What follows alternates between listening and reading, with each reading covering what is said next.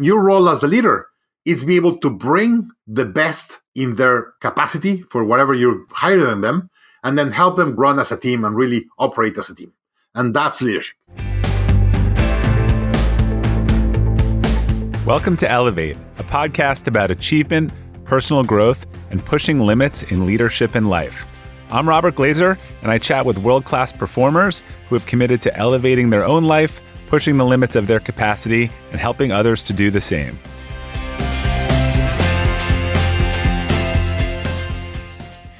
Welcome to the Elevate podcast. Our quote for today is, "The difference between who you are and who you want to be is what you do."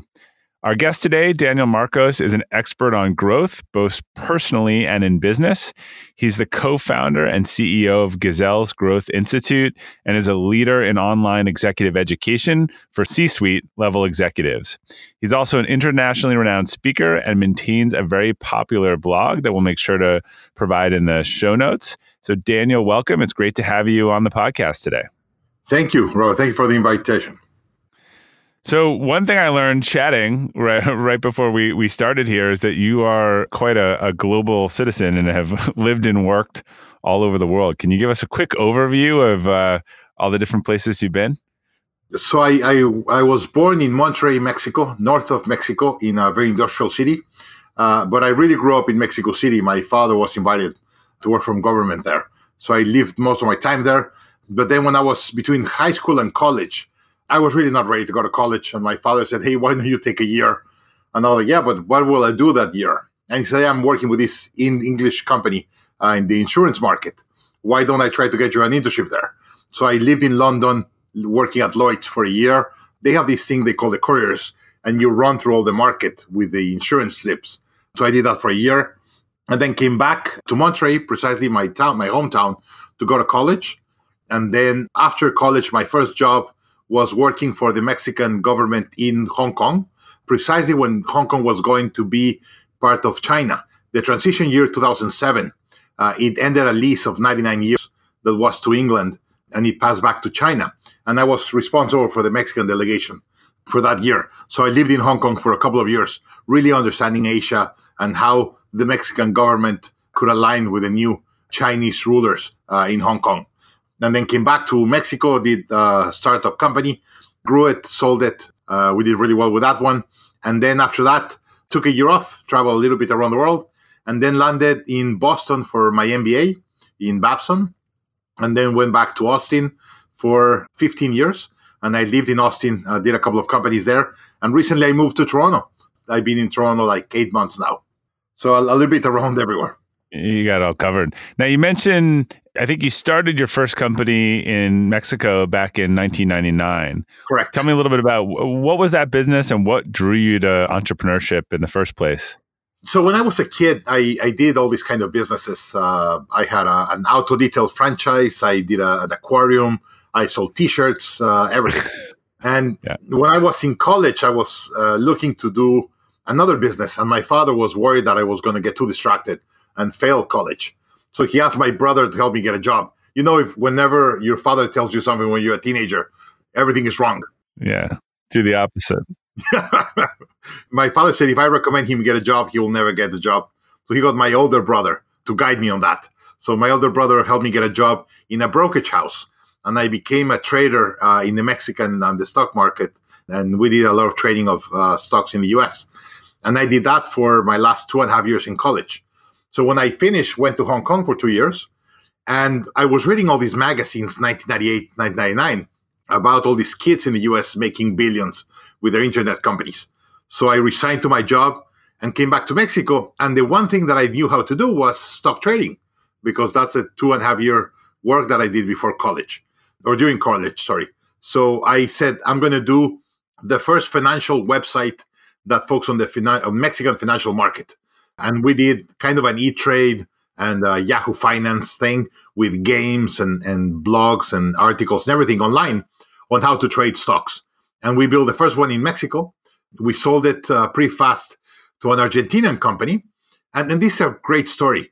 So an Argentinian entrepreneur, very similar to me, he already had Argentina, Chile, and Venezuela. And he went to J P Morgan, New York, and asked for all this money to be the dominant player in Latin America, in, in the financial markets. And J P Morgan said, hey, we like what you're doing. We like the management team that you have put on. But if you're in Latin America and you don't have Mexico and Brazil, you're no one. If you really want to be a regional player, you have to have a dominance in Mexico and Brazil.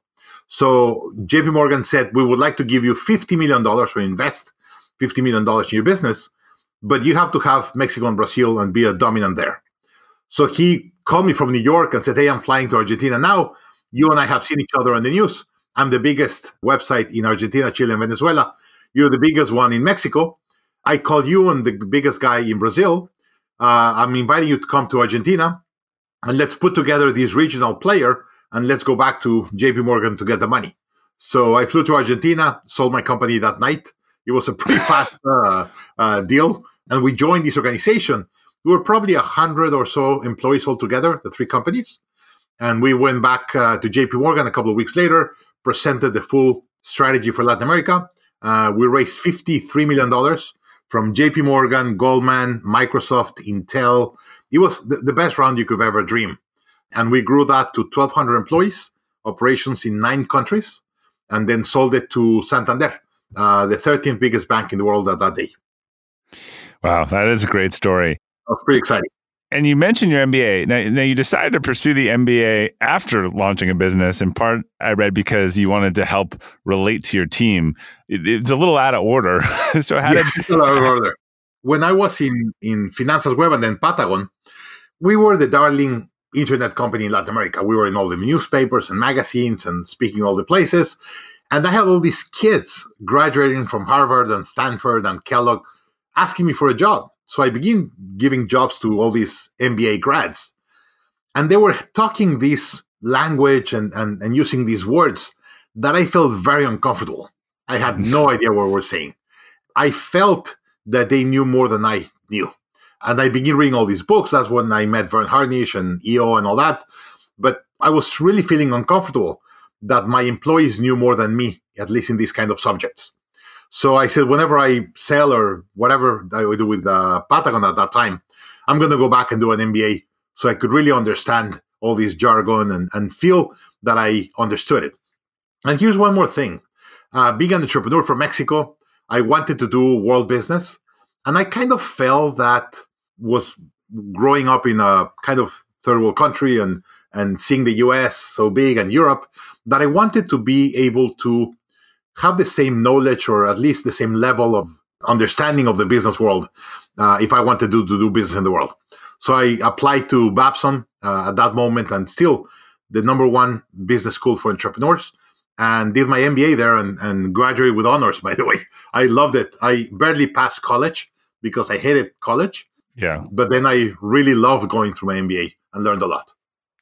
You are a lifelong student, as we'll, we'll get into. So I think it was your next experience was the little opposite. Your first American company collapsed in the two thousand eight financial crisis. That's correct. Tell us a little bit about that and how it affected you. And did you consider giving up on, on being an entrepreneur after that, or was it pretty hardwired? You can't imagine how much uh, or how many times. Um, after being a what I thought a very successful entrepreneur, right? Uh, we, we really got very lucky. Uh, at that moment, if you had a dot-com last name in your business, people just yeah. throw you money. And we really never understood how to do a business. So after that, took a year off, uh, traveled the world, went to my M B A. And then I said, I want to test myself or prove myself in the U S in a world business. And uh, I chose Austin. In that moment, Austin was a very small town, but uh, it was start to be entrepreneurial. And we moved to Austin and opened a mortgage bank serving the undocumented Hispanic uh, market. So when you go to your M B A, they teach you how to read trends and, and all those things. So there were two big trends in the U S at that moment. One was Hispanics. There was a, a big realization of, of the importance of the Hispanic market and how much the consumption they could have and all that. And the second thing was housing. There was a really, really big push of housing to get uh, the housing ownership in the U S like four or five points uh, higher. So they were really throwing you money to buy a house.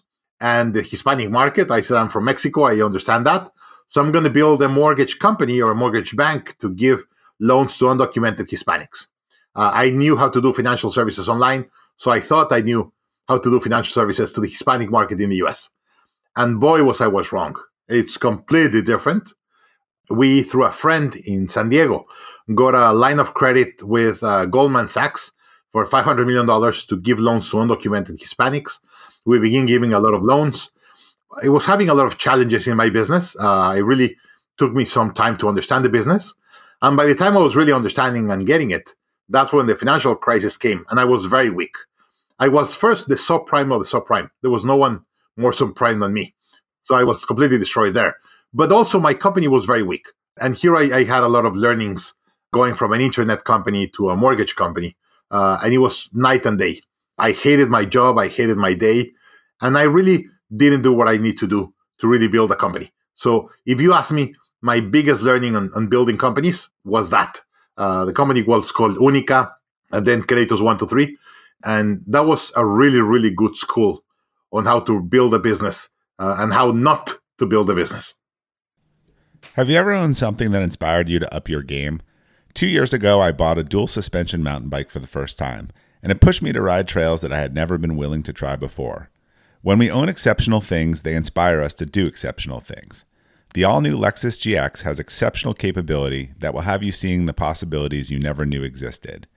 Its advanced technology and luxurious interior mean that wherever you go, you'll never go without. The Lexus G X comes with available dynamic sky panorama glass roof, available front row massaging seats, best-in-class towing capacity, available thirty-three inch all-terrain tires, and available multi-terrain select. I've seen the new Lexus G X popping up all around my town, and not only does it have the capabilities to take you to new places on and off the road, but it's a great-looking car. The new Lexus G X is ready to raise the bar for you. Live up to the all-new Lexus G X, luxury beyond limits. Experience amazing at your Lexus dealer. Hey, Elevate listeners. Whether you're selling a little or a lot, Shopify is the partner you need to keep the cash register ringing for your e-commerce business. Shopify is the global commerce platform that helps you sell at every stage of your business. Shopify helps you turn browsers into buyers with the internet's best converting checkout, thirty-six percent better on average compared to other leading platforms. I advise a lot of companies in the e-commerce space, and almost all of them have migrated to Shopify. And as a buyer, what I love about buying from Shopify-enabled sites is that they already know who I am, and I don't have to create a new account or enter all my payment info. The Shop Pay service makes it faster and easier to buy, which surely helps with conversions. Shopify powers ten percent of all e-commerce in the U S, and Shopify's award-winning help is there to support your success every step of the way. Sign up for a one dollar per month trial period at shopify.com slash elevate, all lowercase. Go to shopify.com slash elevate now to grow your business no matter what stage you're in. Shopify.com slash elevate. So more expensive but equally valuable is your M B A? Ooh, uh, probably twenty-five times more expensive than my M B A. I lost all all the money that I built on the on the first one, and then I finished being a million dollars in debt when I end up closing it. So it, it was a very painful, and and it took me a year to kind of accept myself. And entrepreneurs, we tend to rank how successful our company is to how successful we are personally. Yeah, exactly. If your company goes under, you feel yourself like a failure. I took it really, really hard on me that my company went under. And uh, it was not easy. I, I went through a really rough, rough time in my life. Yeah, I mean, I, I, one of the things that I say a lot is I think entrepreneurism is sexy in the rearview mirror. I, a lot of times people just see the end result of, you know, ten or fifteen years of ups and downs and failures, and they, they see the highs, but they don't see the lows. And, you know, the more entrepreneurs you talk to, I mean, those those lows are real, and often they they exceed the highs. It's just how the story ends, not how the, the story went. But it's all tied to a story. And right at that time, I think you got connected to Verne Harnish, right? And he he said some things to you that that put you on a different path. Thank you for that. Um, after I closed my business, I was I didn't went to bankruptcy, but I got a significant loan from a couple of family members to be able to pay everything. And I was really feeling bad. I was overweight, overstressed, and all that. And I got several calls from people. And that's that's when you realize Uh, who are your friends and, and who's there for you. Yeah. And I got several calls uh, from people. And one of them was Verne. Verne heard through a friend that I had gone under, uh, and I was having a really hard time. So Verne called me. I met Verne ten years before in Birthing of Giants or Gathering of Titans, this program in M I T. And then I went to some of his seminars and things like that. But we were not really friends. It was just more a business relationship, and he coached me in some things. And Daniel, can you just share who Verne is for everyone who may not know? So Verne, uh, he's the founder of E O, Entrepreneurs Organization, the most influential entrepreneur network in the world. He wrote the book Mastering the Rockefeller Habits, and then the, the book Scaling Up. He's a really big player in the entrepreneurial community in the world uh, and the scale-up community. And Verne, like, he's a big guy. He founded uh, E O. He was a columnist of Fortune magazine, like a really, really influential guy. And when I was in my worst moment, he took the time to call me and see how I, how I was. And that really, first, it was very surprising. And then it was very humbling to see that he took the time to talk to an entrepreneur that he was in his worst moment and really be able to to talk with him and, and help him like understand that it was not me uh, and separate my business from me. Uh, and that was really, really big for me. So where did you guys go from there?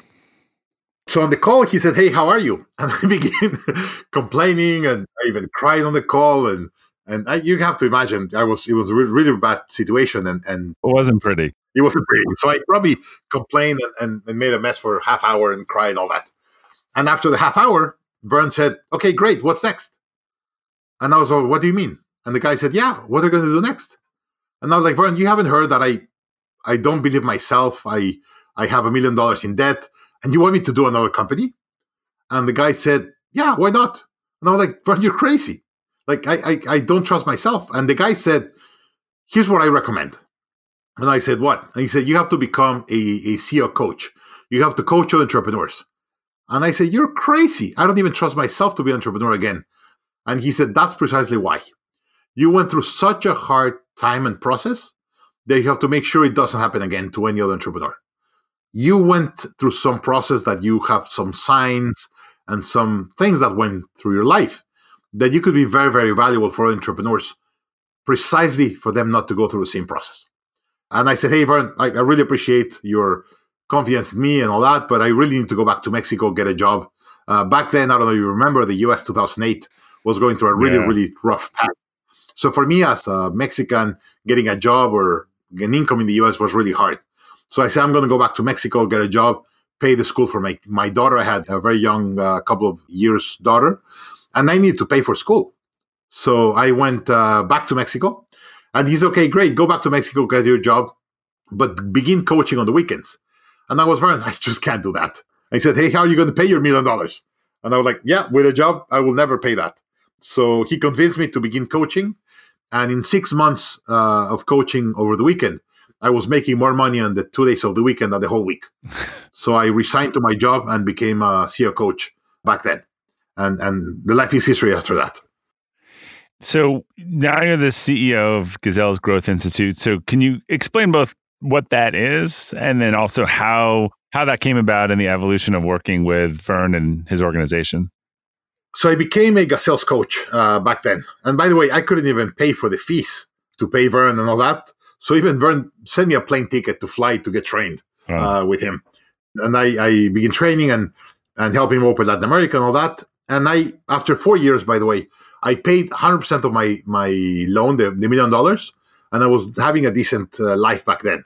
But uh, the last year that I was a full-time coach, I slept away from home two hundred fifty nights mm. out of the year. It, it was a crazy travel time. And uh, I came to Verne and said, hey, Verne, I'm, I'm done. I'm, I'm resigning.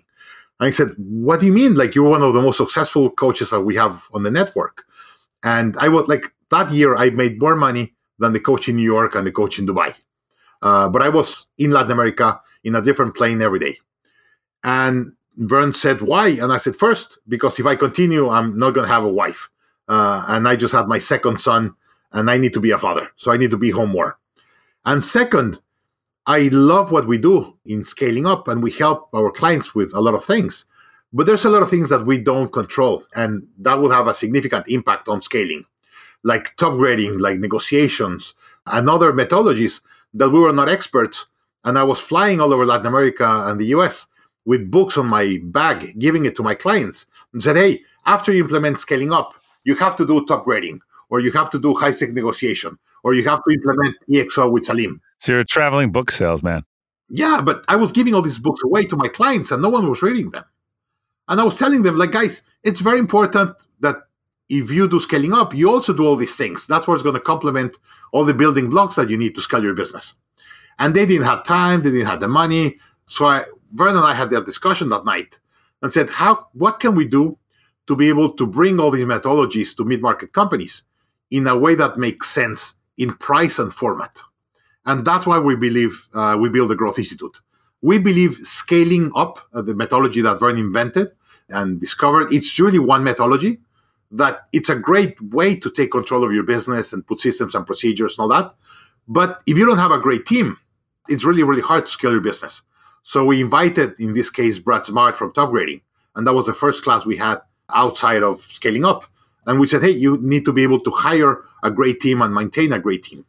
And then we went to Jack Daly and said, hey, you have to teach our students how to be better sales managers and build a great sales organization. So we got Jack Daly for that.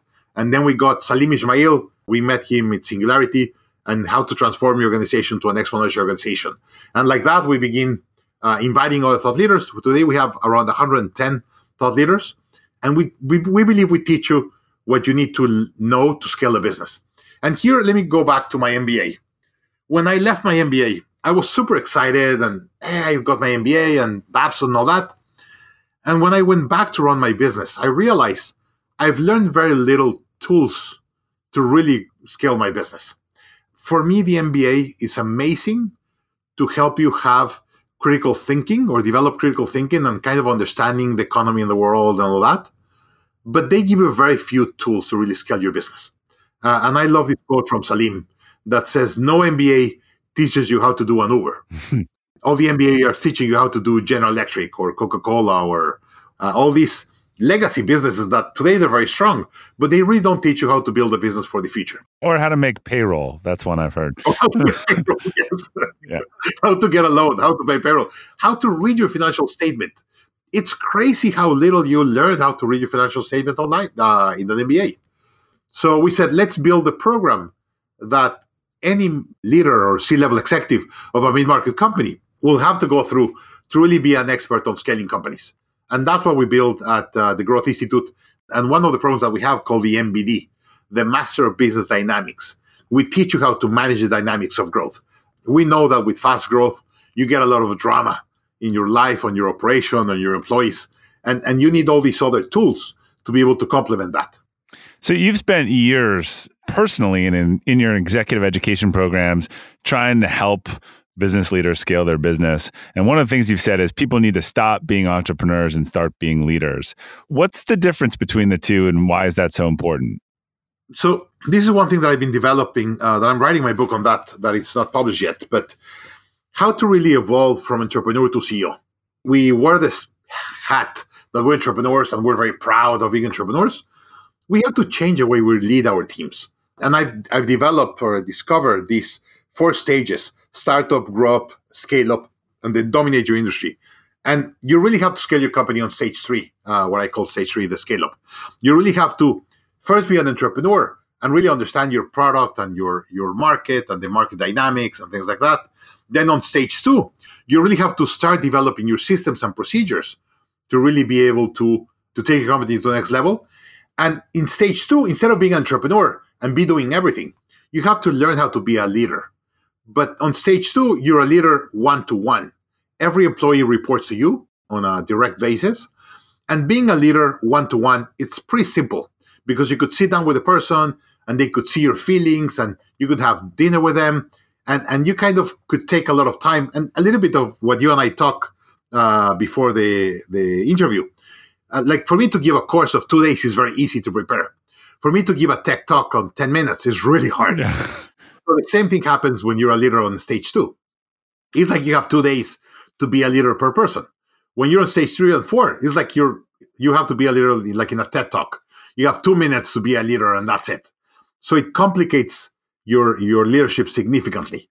So the best description that I heard from stage two to stage three is on stage two, you play checkers. And on stage three, you're playing chess. How do you know you're at those stages? Are, are they revenue? Are they number of employees? Like where? where? Number of employees. Okay, number of employees, yeah. You got it right. So people said, hey, it should be revenue. And I was, no. And they said, okay, it should be the amount of years it takes you. No, some companies take five years. Some company takes six months. Yeah. What complicates your operation is the amount of employees that you have in your business. So I believe stage one is one to five employees. Uh, stage two, it's six to fifteen. And you could get up to fifteen people reporting mostly directly to you. After sixteen, twenty employees, now you have to build the first layer of management. And that's what I call stage three. And that's where you have to play chess. And let me get explain this a little bit more. So when you play checkers, you see your board, and every chip is exactly the same color and exactly the same size. And you have full control of what happens with the chips. And you move them around and, and do whatever you have to do on the game to win. When you're playing chess, you look at your board, and every player has strengths and weaknesses. Every player is different. And now you have to say, okay, if I have a queen, I have a king, and I have a tower, like, what's the best I could do to put them on a position to use their strengths the best? And then with the rest of the players or the rest of the chips, cover their weaknesses. And that's exactly what you have to do in stage three. You have to really understand your team, understand their strengths and weaknesses, and be able to help them use their strength the most and cover the weaknesses the most. When you're hiring for your small business, you want to find quality professionals that are right for the role. That's why you have to check out LinkedIn Jobs. LinkedIn Jobs has the tools to help find the right professionals for your team faster and free. LinkedIn isn't just a job board. It helps you identify and hire professionals you can't find anywhere else, even those who aren't actively searching for a new job but might be open to the perfect role. Case in point, last year I asked the C E O of a major ski resort how he got his job, and he told me that he saw it on LinkedIn and decided to apply. In a given month, over seventy percent of LinkedIn users don't visit other leading job sites. So if you're not looking on LinkedIn, you're looking in the wrong place. On LinkedIn, eighty-six percent of small businesses get a qualified candidate within twenty-four hours. Hire professionals like a professional on LinkedIn. The team at LinkedIn is also constantly finding ways to make the process easier. They even just launched a feature that helps you write job descriptions, making the process easier and quicker. Post your job for free at linkedin.com slash practical. That's linkedin.com slash practical to post your job for free. Terms and conditions apply. This episode is brought to you by Shopify. Whether you're selling a little or a lot, Shopify helps you do your thing, however you cha-ching. From the launch your online shop stage, all the way to the we just hit a million orders stage. No matter what stage you're in, Shopify's there to help you grow. Sign up for a one dollar per month trial period at shopify.com slash special offer, all lowercase. That's shopify.com slash special offer. In that example where the company goes from one to two to three and twelve to twenty-four months, I've always said, you know, every time a company doubles, you break half the systems, half the people, and people need to get that much better just to keep their job. I mean, is that, what kind of person or leader does it take to be able to run a, you know, ten person company and then a hundred person company a year or two later? I, I assume it's actually a small percent of people that can make that adjustment. Or do you think it's, it's higher if they have the right training? So several things. And I'll go back to one statistic I saw the other day in Silicon Valley. From all the venture funded companies, like eighty or ninety percent, they get sold or close before they do two or three million in revenue. Wow. It's really, really hard for a human being to be able to take a company above that level. And the, the amount they're sold maximum, it's thirty million dollars. Most of the venture V C-backed companies, they get sold or closed below a uh, valuation, let's say, of thirty million dollars, because the human being doesn't have the capacity to be able to lead a team bigger than that. And for me, the most important thing of between stage two and stage three, it's you have to be humble. You have to accept that the company is not about you, it's about them. The biggest shift you have to do as a leader from stage two to stage three is to understand that now you work for your employees. Until stage two, they work for you. On stage three, now you work for them. You work to make them successful. You work to make their life easy. You work to give them the tools they need to be successful. The more that you help your team be successful, the more they will make your company successful. So in stage three and four, it's not about you, it's about them. Indeed, what I do with my clients that I coach them is I, I turn the organization upside down, and I put the C E O on the bottom of the organization. And the job of the C E O is to help the first line of leaders for them to become great leaders and lead each of the divisions of the company to help the next level and next level. And then the level on the top, your frontline employees, are really the employees touching your clients and really doing the business. So the more that you understand that now you work for them to make them successful, the more your company is going to be successful. Yeah, one of the things that I've been writing about a lot and saying, you know, the command and control leadership is dead, and not not even the military uses it anymore because it doesn't work. And and with, with generational changes in the speed of business, but there's still a lot of companies out there just running an authority-based leadership system, and I and I, I don't think there are going to be that many left in in five to ten years. They won't. Yeah, I completely agree with you. And, you know, another thing you said that I'm curious, because again, it's counterintuitive, but what is the limitation that companies face when they're only focused on getting team players rather than trying to attract the best talent and create a team? Thank you very much for that question. I think that's really important. So this comes from a learning that Jim Collins found on, on the Good to Great book and all his learnings. He said, you first have to decide who to bring to your organization, and then where do you have to go? And the best movie that I've seen to talk about this, uh, I don't know if you remember a movie of the U S hockey team. Uh, it's a Disney movie. Yes, the, the famous Olympic story. Miracle on Ice. Miracle on Ice, thank you. Yeah. Your role as a leader is to bring the best goalie, to bring the best players, and then help them play as a team. And that's what leadership comes. And I love the movie because at one moment they Uh, have one of the team members that they love, but that team member is not pulling their weight. And he said, I'm going to bring someone to replace it. And everyone said, no, no, we want our friend. I said, yeah, but if your friend is not pulling their weight, we're going to have to remove him. So, or you help him pull their own weight, or I'm going to remove him. And they bring this other kid that they tell the kid, hey, you're not going to be on the team, but we're going to tell everyone we're going to put you on the team, for them to defend their team members. And it's crazy when you bring a outside villain, let's say, to the group. The group, if they're a great group, they begin defending each other and helping each other be better. Uh, and that all happens in that movie. I think it's a great leadership movie. And your role as a leader is be able to bring the best in their capacity for whatever you're higher than them, and then help them run as a team and really operate as a team. And that's leadership. Very well said. Well, on a lighter note, tell us a little bit about your blog, which has seemed to become pretty popular. So, and here's something we learned uh, in these six years uh, in marketing. And, and this is something uh, Evan Peg, and I don't know if you've met Evan, uh, talk about what he calls move the free line. Before the internet, you gave very little free, and then you want to charge the other yeah. ninety percent of your business or whatever. Now the internet really changed that. And the internet, people are expecting to get a lot for free. Yeah. And if you don't give them a lot for free, you will not create that trust uh, with people. So we learned from a company in Poland, uh, from all places. We did first like a catalog of classes. And you came to Growth Institute and we were just giving class away or selling classes. And we could not win the trust of the people and really understand what we teach. And we said, hey, no, we need to give a lot for free. We need to give a lot of great training uh, for people for free. And whoever wants to go to the next level, then they're going to come to our classes. And it's crazy how our revenue doubled a year, the year we started a great blog, and really put everything on the blog. You can't imagine how much money we spend and dedication and time to build a great blog for people to really get a lot of value. And they get a lot of value, and, and we get a lot of emails and, and communication saying, hey, thank you very much. I came to, to your uh, blog, got this video and this article. I got everything I need. And we said, hey, come to the class.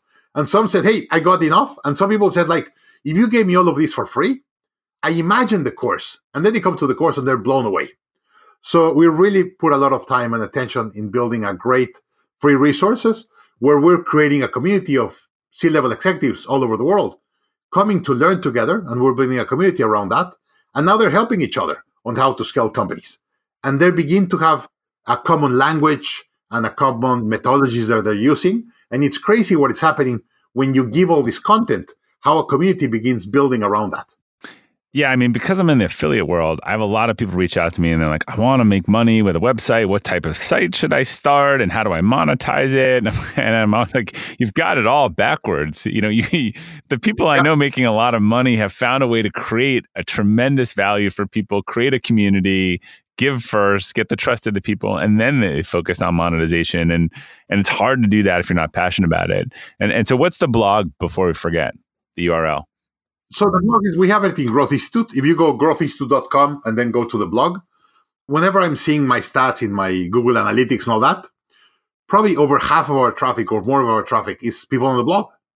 And they just come and learn. And we have people coming, learning and learning and learning. And sometimes they take six months, sometimes they take a year, sometimes they take even longer. And then they come to our programs uh, after that. So if you go to growth institute dot com, uh, go to the blog, and you will see the dedication and the and the level of learning that we have in our articles uh, and our blog posts. And it's really amazing what's happening. And here, let me let me just add one more thing. We never understood the importance of the community online. So we teach this class that we call a master program. It lasts three months. And on the three months, we give you, as an example on Scaling Up with Verne, we have like nine hours of video with Verne, and then you get eight group coaching calls. Uh, all the students together, fifty, seventy-five students. And then you have your one-on-one coaching calls and some exercise and all these kind of things. And the students begin saying, hey, but I need to talk to other entrepreneurs, really implementing the way I'm implementing and my level of knowledge to really be able to debunk kind of the issues of implementing all these methodologies. So now that we build a great community around that, that started with a blog and then they came students, they said, hey, the content is amazing. The coaching calls are great to kind of give us guidance and all that. But where we get the most juice is with other executives all over the world, learning in the same methodology with our companies. Like I have a company that, as an example, I, we had a student in Iran doing steel, and then we had a company in India doing uh, marketing and a company in China doing whatever. And they all come together and help each other with all the complications of how to implement all these methodologies and how to do it on their own.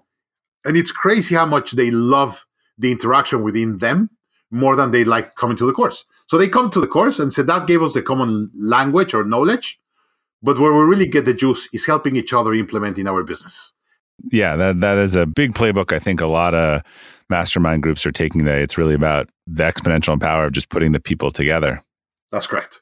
And we, we discounted the importance of that. Even Verne being founded, you know, we didn't thought it was part of the model. Now we know it's an integral part of who we are. Well, I hope people can learn learn from that mistake. And on that note, I'd like to ask for the last question. You may have already touched on this, or maybe you have a new one, but what's a what's a personal or professional mistake that you learned the most from? Oh, um, I'll give you two quick ones, and they all will both be related to to Unica, my company, my mortgage company. So first, instead of doing what I loved, that's what I'm doing now and, and what I did on my first company, I did what the trends and the market told me to do.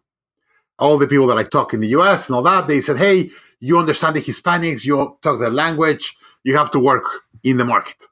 Uh, and the second was real estate.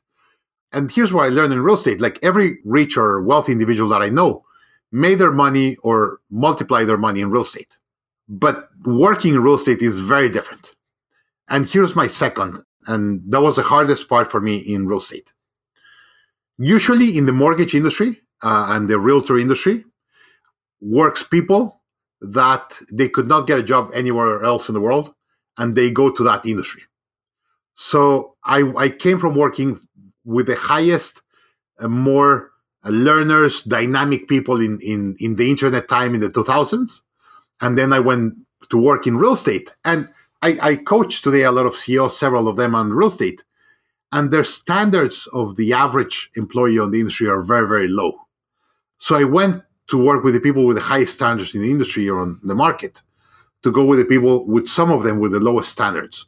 I hated my job because I was in a group of people that did not feed me mentally. I could not have this kind of conversation like the one we're having now. Uh, in a day-to-day. And I was all the time fighting to raise their standards. And it was really, really, really tiring. I remember when I went to my investors and said, hey, guys, this time to close, I will show them all the data and everything. And one of them said, okay, Daniel, what would you do? And I said, I think we should close. And he said, because of the data. And I was like, yeah, the data, it's a big one. But second, I hate my job. And the guy said, like, but you're an entrepreneur. You invite us to invest here. And I was like, yeah, but I didn't understand the importance of the community that, that you live when you do your company and the standards of your community. And I really had a really, really hard time being on this on the industry. I, I work today with two real estate investors, really big real estate investors. And we, we share the same things, like sometimes with realtors or people do insurance for housing and all that. They're so used to have a job that you have to go through them because it's a standard or it's a requirement and all that. And their standards of development are really low. And it's really hard to work in that industry when you have, in, an, in the industry that you are, the people with really, really high standards, learning a lot, reading books every week. Like I have one client today that he's, he pushed himself to read a book a week. So every week we have a call talking about every book he read. Like when I was talking with some realtors, I said, hey, what was the last book you read? Well, it was two or three years ago or five years ago. Or I've never read a book since I left college. It was really hard. So really understand who's your tribe and stay around your tribe. That will feed you dramatically, your mindset, your state of mind, your, your well-being. And that's a really big one that I learned the hard way. And, and not everyone, of course, in the industry has low standards, but the average uh, standards in the real estate industry in the U S are really low. And it was hard. It was really, really hard for me to be there. Well, that those are some wise words and lessons there. And the real estate industry in the U S is is certainly been a boom and bust industry for the last few decades. Daniel, where, where can people find you? In our uh, website, growth institute dot com, or they could send me an email, uh, daniel at growth institute dot com. Happy to help. I'm a coach at heart for the last uh, ten years. Uh, so happy to help you understand how to scale your business or what's the right thing you have to do or the next step to take your business to the next level. All right. Well, Danny, thank you for taking the time to join us today. You're an inspiring story of perseverance in the face of struggle, owning your own path, and sharing your knowledge with others on a massive scale through Growth Institute. Robert, thank you. Really appreciate the, the invitation. To our listeners, thanks for tuning in to the Elevate podcast. We'll include links to Daniel, Gazelles Growth Institute, and his personal blog on the detailed episode page at robert glazer dot com. If you enjoyed today's episode, I'd really appreciate if you could head over to the Apple Podcasts, Stitcher, or your preferred podcast service and leave us a review. You can also learn how to review us by following us on the link on the podcast page. And until next time, keep elevating.